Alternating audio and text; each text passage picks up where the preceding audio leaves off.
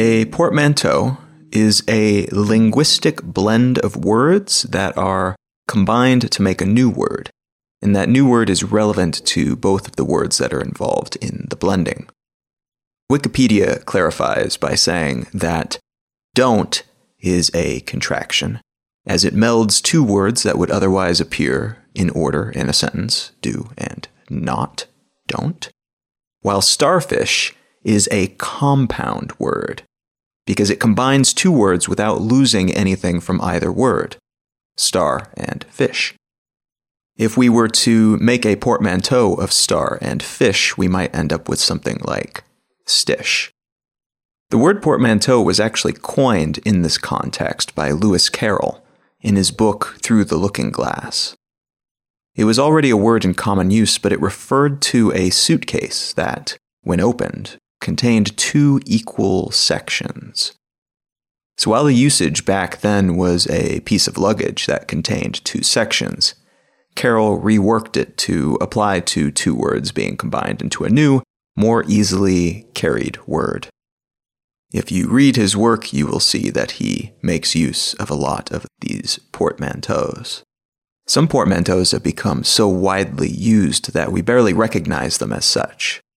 Eurasia, for instance, and infomercial have become part of the common lexicon. We also do this when referring to pop culture. Brangelina and Bennifer, for example, to describe famous celebrity couples.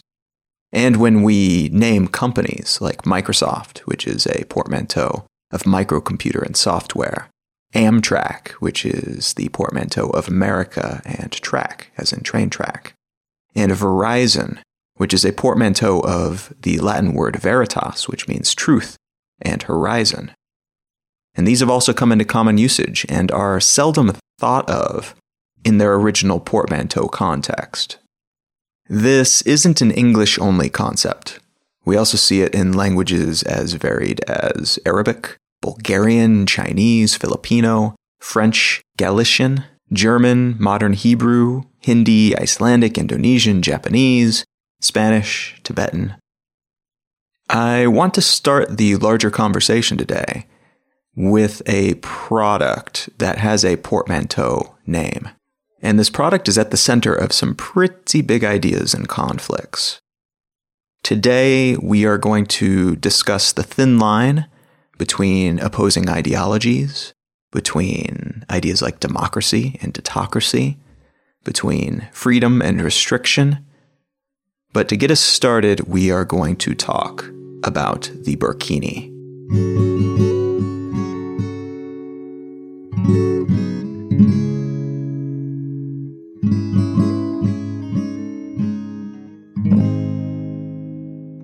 You're listening to Let's Know Things. I'm Colin Wright. This episode of Let's Know Things is brought to you by Audible. If you go to audibletrial.com slash LKT, you will get a free month's trial of Audible and a free audiobook of your choice. Stick around till the end of the episode, and I will give a book recommendation that you could spend that credit on if you care to. This episode is also brought to you by HostGator. HostGator is the hosting company that I have very gladly used for many years for all of my online projects. If you go to hostgator.com slash LKT, they will hook you up with a special discount for Let's Know Things listeners. In this episode and every episode is also supported by you, the listener.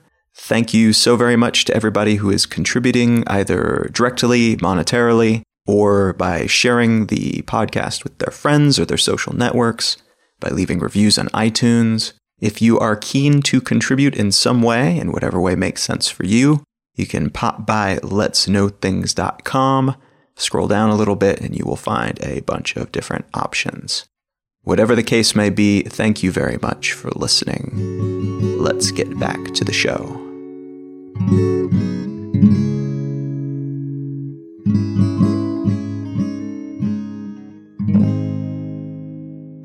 The article that I want to unspool today comes from The Guardian, and it's entitled French Police Make Woman Remove Clothing on Nice Beach Following Burkini Ban. And so now that we know all about portmanteaus, you'll probably recognize that burkini is a portmanteau of burqa and bikini. And this is an article of clothing that was designed by an Australian Muslim woman for Muslim women. She also designed, before the burkini, an article of clothing called the hijood, which is a hijab hood that allows Muslim women to more easily play sports while still covering themselves as appropriate for their faith. And this designer, she's sold over 700,000 burkinis since they were first released in 2008. So this isn't a niche product, it is something that has proven to be quite popular. And so, what happens in this article? You'll know the full story if you read it, but in brief, the French police made a Muslim woman who was wearing a burkini at the beach take it off.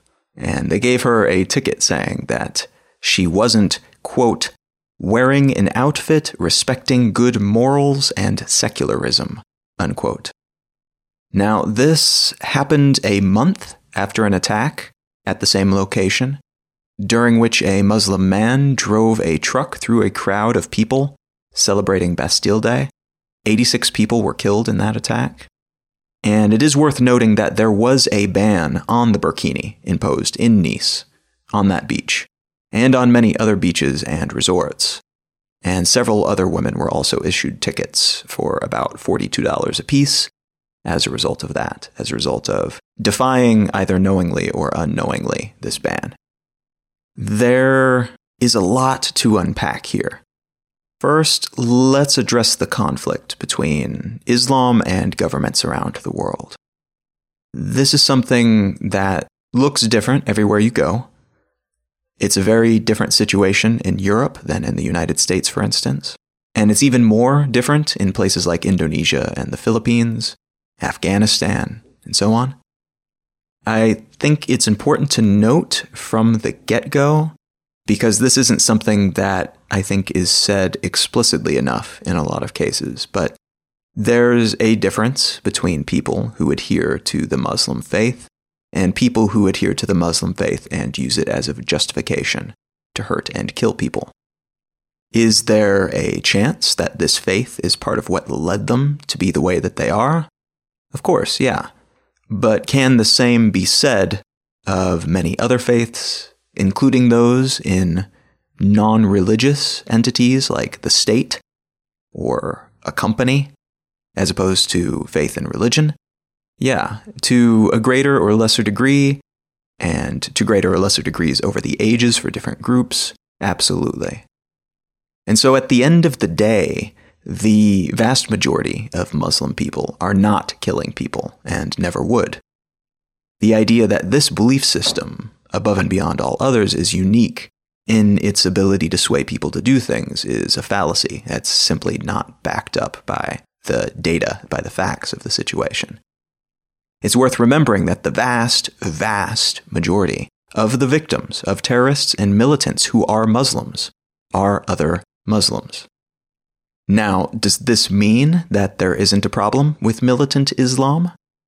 No, and I think most Muslim people would agree with me on that. This is an issue endemic to some places and to some specific alleyways of the faith, specific deviations and interpretations of it.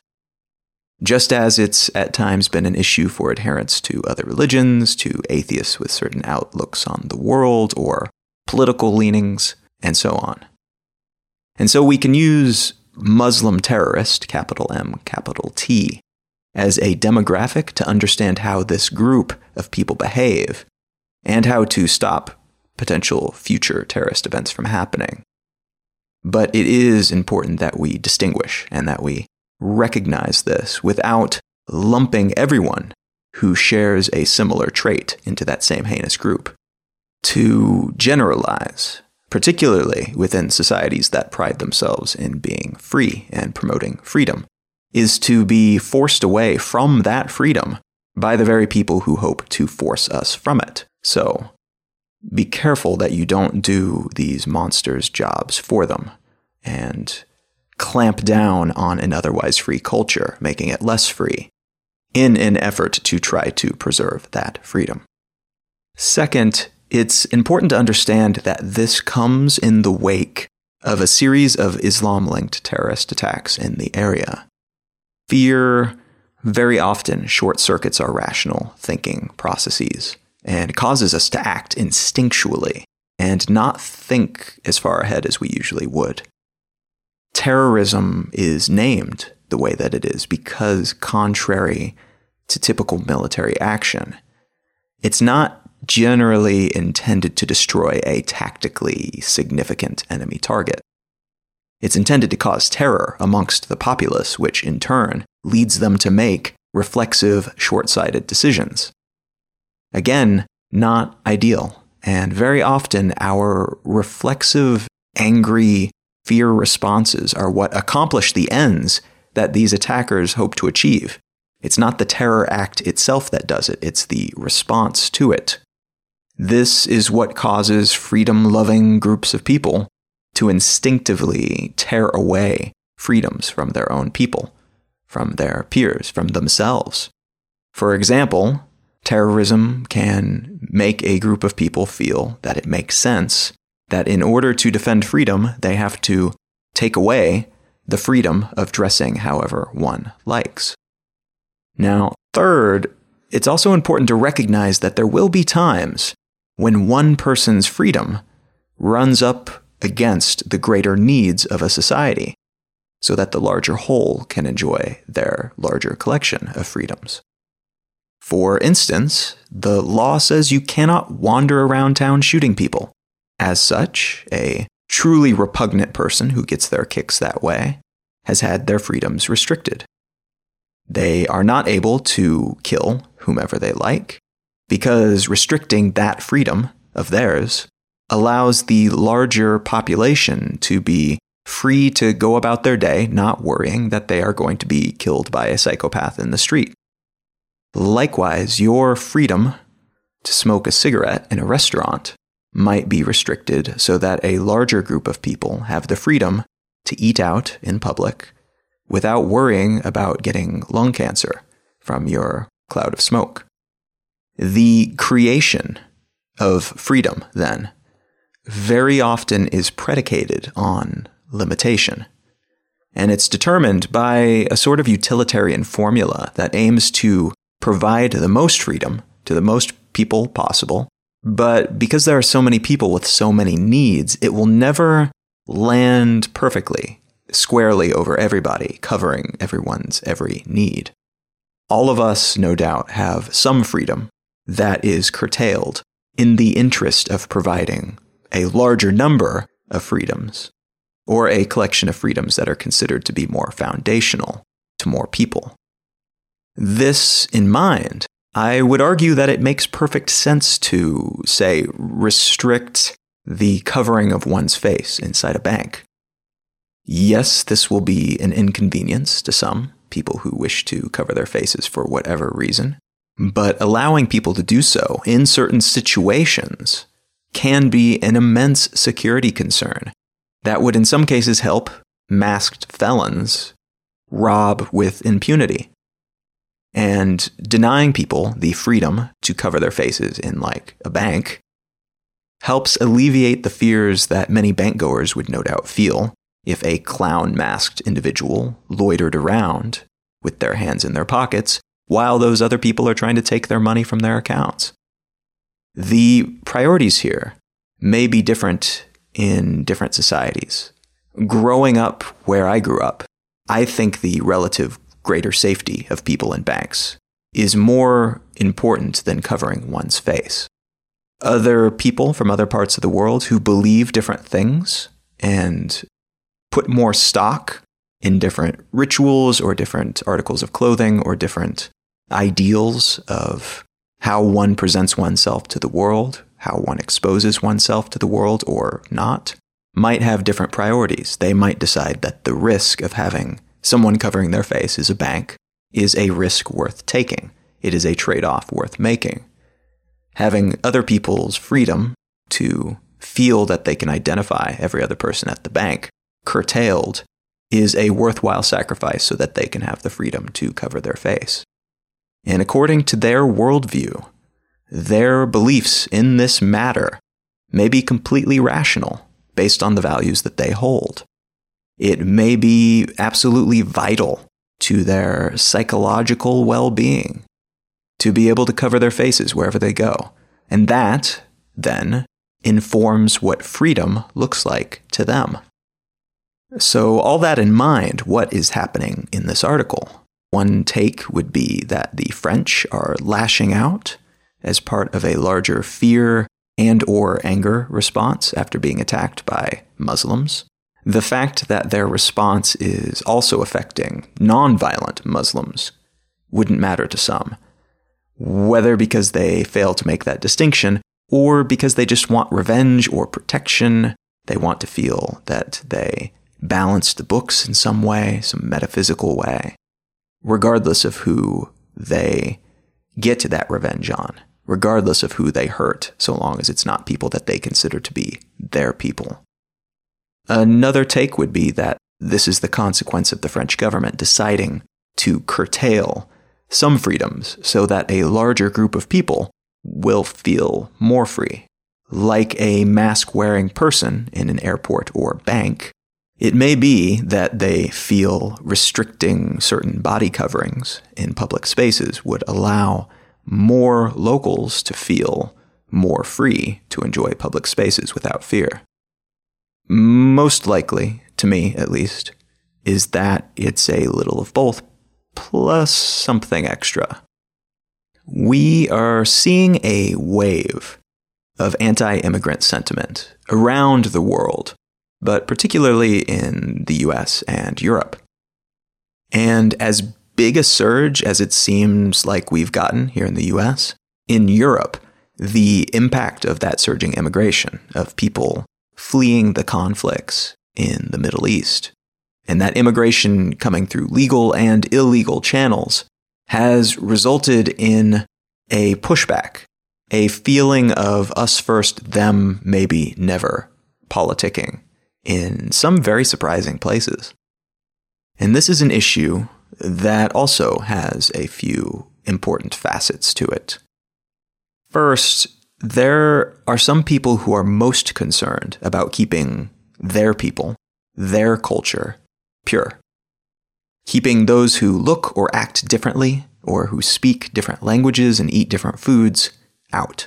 That is their priority. And they will do what they can to help support those ends. There's another movement that is similar but different, and which in some places encompasses a much larger portion of the population. It involves a, a larger percentage of people than those who would identify as purists in terms of culture or race or whatnot. This is a group of people who feel empathy for the immigrants and don't have any particular disdain for those who are different, but who want to keep their culture and their city and their society a certain way. We're seeing a lot of this in places like Denmark and other Scandinavian countries, where the locals tend to be friendly and the society quite open. But these are places in which their population is changing swiftly as immigrants, and particularly immigrants from the Middle East, take up residence.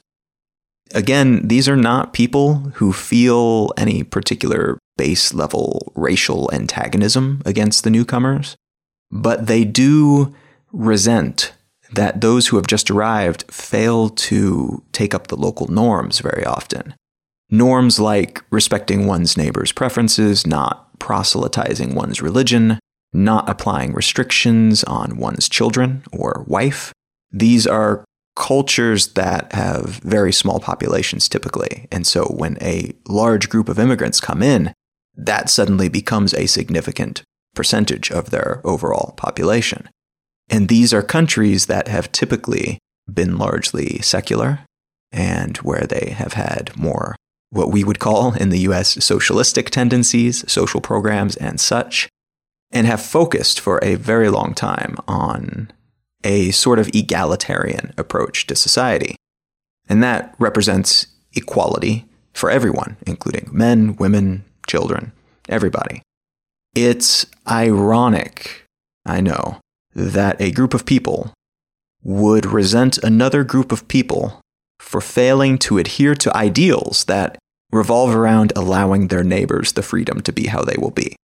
It, it's an idea that's in conflict to the very idea they don't want to lose.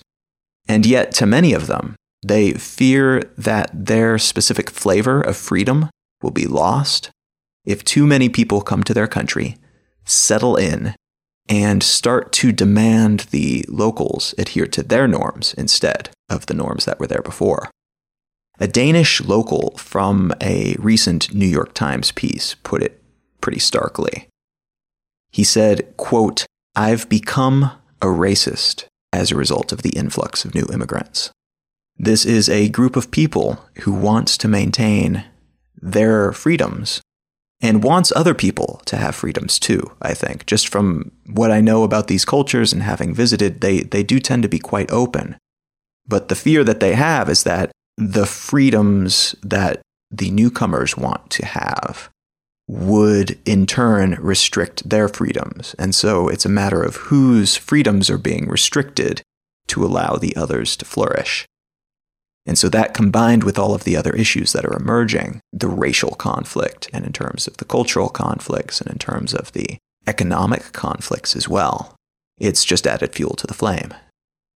And so there's almost always a thin line between freedom and limitation. To allow one person's freedoms, you typically have to restrict someone else's. To allow me the freedom to carry a gun in public, you restrict someone else's freedom, or impugn upon someone else's freedom, to not feel threatened by a man with a gun when they're eating at Denny's. And there's one solution that I've often thought about in the past when, when thinking about this conflict. And it always seemed legit to me, but then I started thinking about it and realized that unfortunately it doesn't work as well as I thought it might. The idea is that everyone should be free to live however they like, but not free to impose their will on anybody else. But unfortunately, this runs up against freedoms that rely on others or rely on societal norms. For instance, the freedom to not be exposed to ideas you don't agree with or consider to be moral that is something that requires the active participation of society and of educational institutions in order for you to have that freedom. Or the freedom to not feel threatened by a man with a gun at Denny's. If you want to have the freedom to feel safe and secure in public places, that is directly running up against someone else's freedom to carry a gun. And so we end up with a conflict here where you cannot have it both ways. It's a zero sum game. And then even more confounding in a way because it seems even more unsolvable in some ways. And it's a very difficult thing to talk about. But what about the freedom to raise your kids however you like? Most parents, I think, would probably say that this is an obvious right that they have. But isn't it an instance of imposing one's beliefs and one's will, one's opinion on someone else? A defenseless person who doesn't have any sense of reality or morality yet? Should a person be allowed to give their kid a silly name? Should a person be able to name their kid Hitler? Should a person be allowed to raise their kids believing that murder is okay? How about raising their kids to believe that the murder of just certain people is okay? How about raising one's kid not to believe in murder, but to believe that the oppression of certain people is okay? How about raising a kid to believe in the latent superiority of their race or religion or culture? Should a person be allowed to raise their child to believe in the rightness of their particular group's values over every other group's values. Don't we all do this? Don't we all get raised with this idea? Isn't it necessary in some ways to spread what we perceive to be the good stuff over what we perceive to be the bad stuff? Isn't it all kind of just a type of indoctrination? Should we have the right to indoctrinate our children however we want to? Does this count as a personal freedom? Or is it us forcing our ideology on someone else and therefore impugning upon someone else's freedom to believe however they like? If we do not have someone in our lives giving us this base level of ideology, what would we believe? Again, these are very interesting and difficult thoughts to have. Societally, we do take some kids away from their parents. Sometimes because of how they're being raised, despite their theoretical right to raise their kids believing whatever silly things they want them to believe, and however they want to do that raising.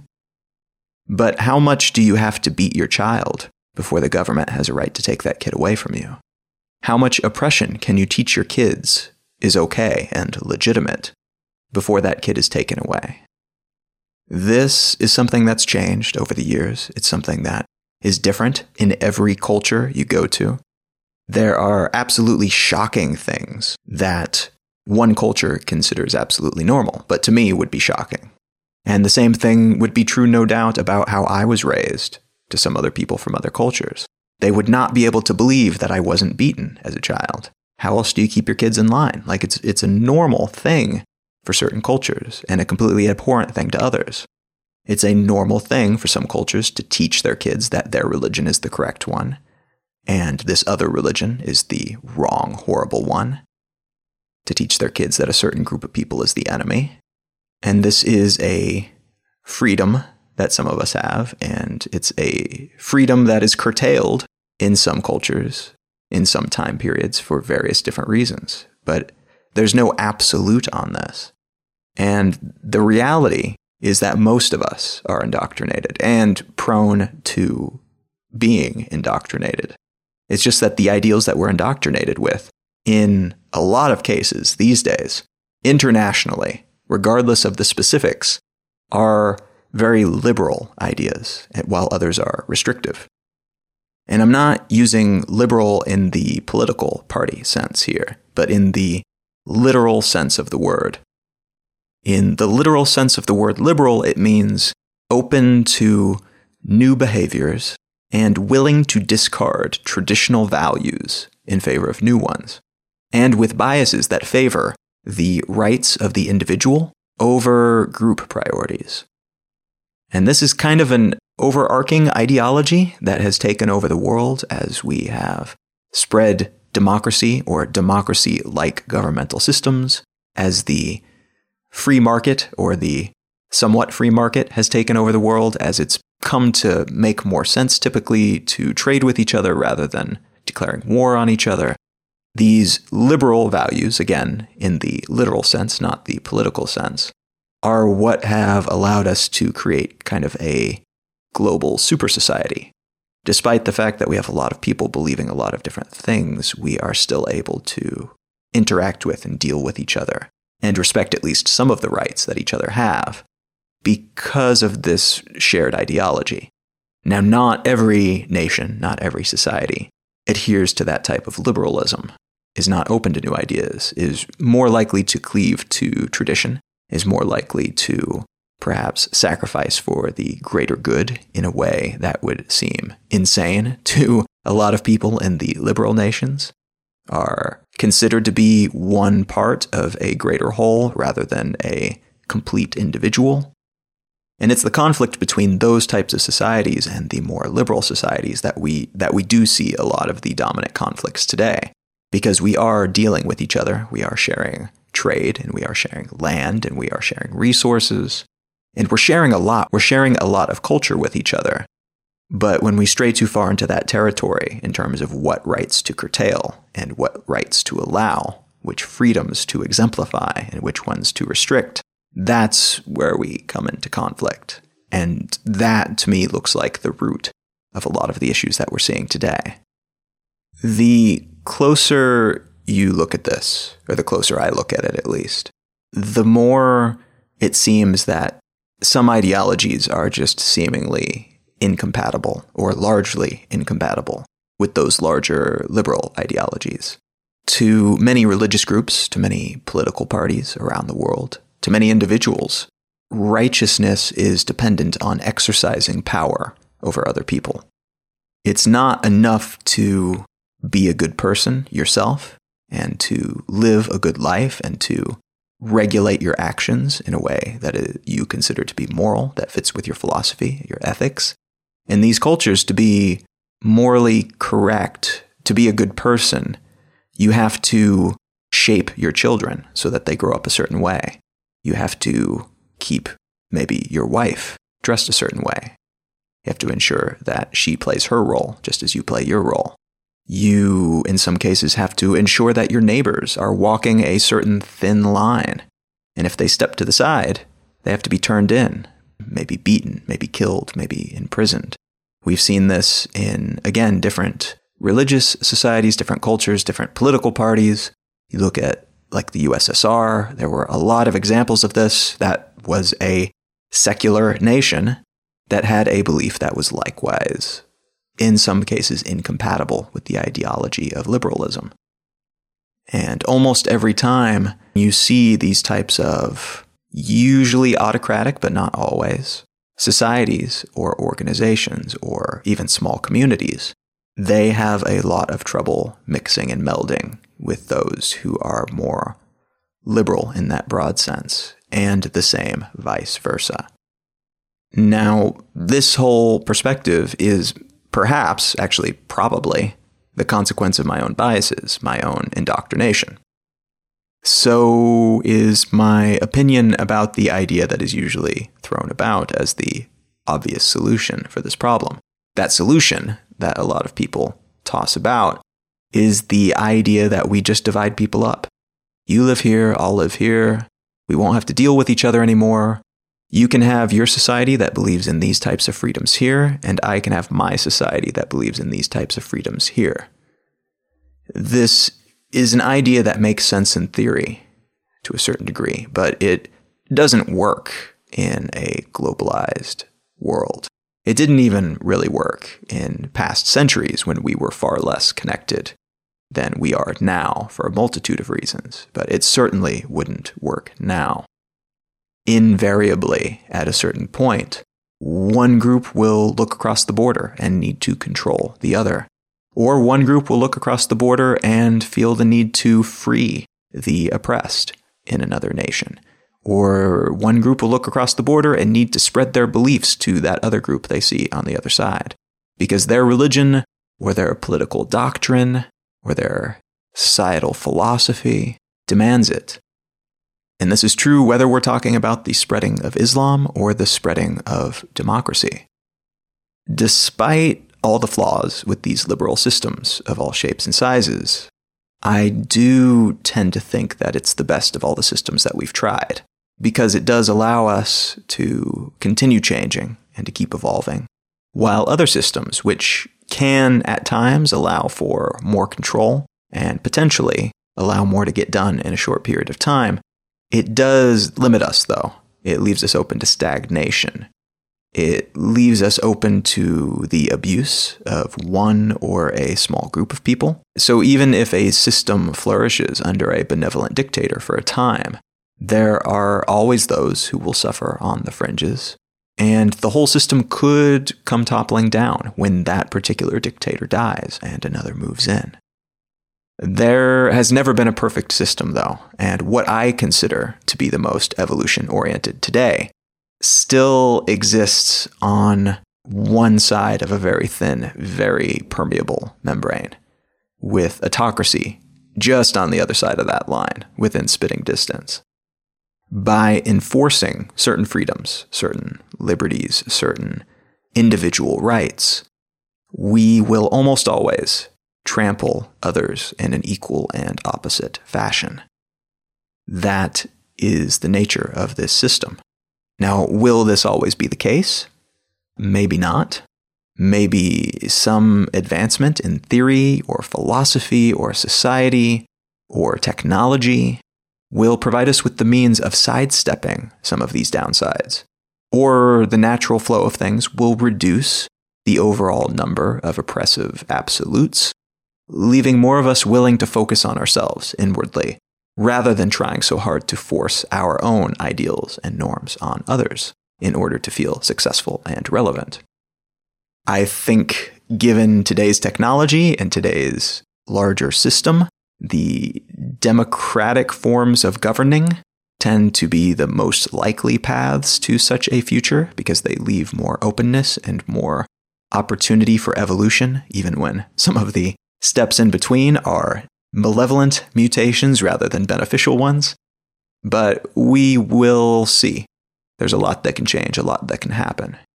For the moment, I do hope that we'll start to see more awareness of this potential to overstep and to cross that line, particularly in groups that are doing their best to head in the opposite direction, away from autocracy, not realizing that in exercising their freedom to not feel threatened, they might accidentally destroy our journalistic system's ability to report the news or might abolish our satirists' capability to comedically address systematic flaws. Ideally, more people do feel safe and secure than not, but every step we take in this regard has consequences, and some of them are blindingly obvious if we look for them. But because it's so difficult to address the flaws within our own worldviews and ideologies, and perhaps because it would be terrifying to face how thin that line between where we stand and the polar opposite actually is, we are all too often, unfortunately, not even looking.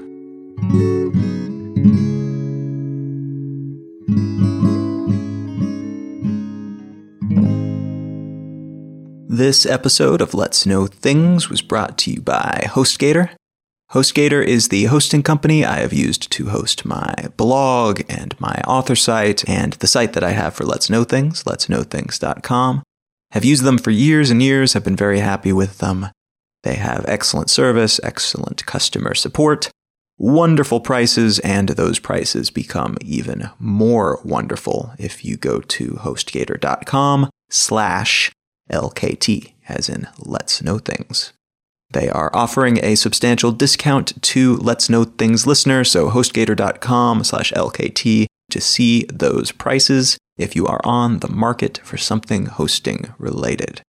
This episode is also brought to you by Audible. If you go to audibletrial.com slash LKT, you will receive a free month trial of Audible.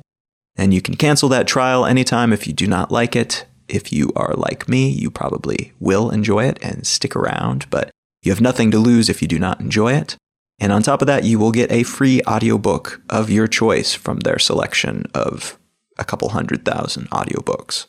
So they no doubt have something you will enjoy. I've got a bunch of my books on there if you care to listen to me a little bit more. But I'd also like to make a recommendation if you don't have something already in mind.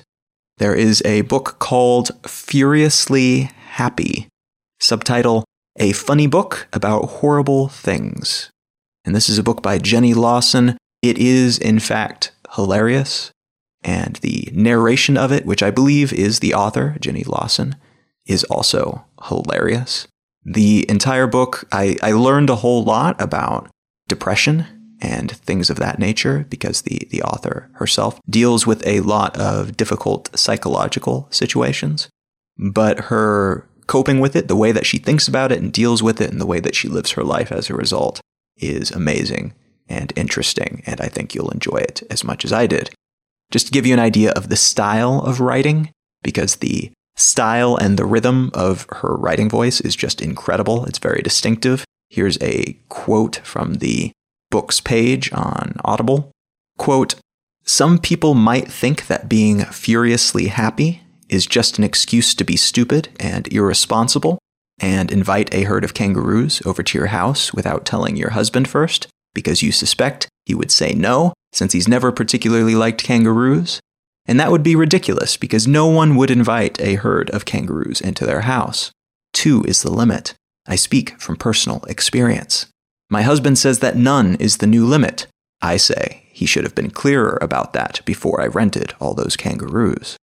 And so, as you can see, it's kind of ridiculous and goofy, but it is also quite enjoyable and at times very educational all the way through as well.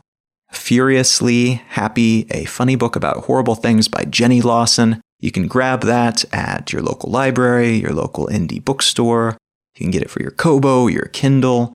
You can also pick it up on Audible and hear it read by the author.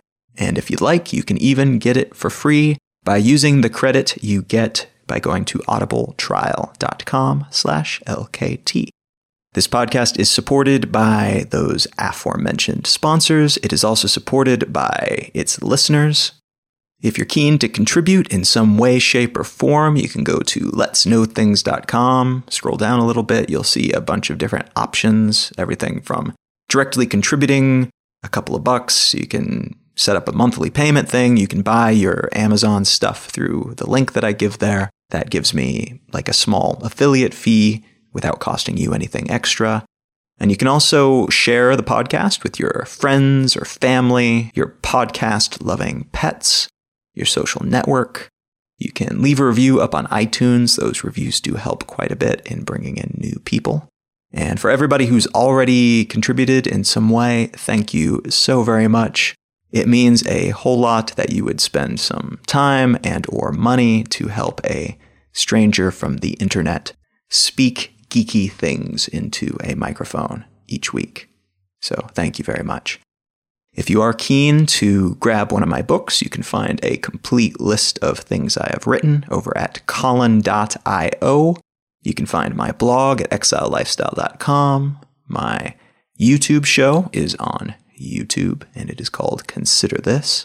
You can find me pretty much everywhere on the internet at Colin is my name. And you can find Let's Know Things, the show, which is actually also me controlling it, but under the guise of the podcast, at Let's Know Things at Instagram and Facebook. If you'd like to check out the show notes for this episode or for any episode, you can go to letsknowthings.com. And you can also subscribe to the Let's Know Things newsletter while you are there. This is a free newsletter, goes out each week on Monday, and it contains a collection of links to interesting things that I have read and think you might enjoy. Thank you so very much for listening. I am Colin Wright, and I will talk to you again next week.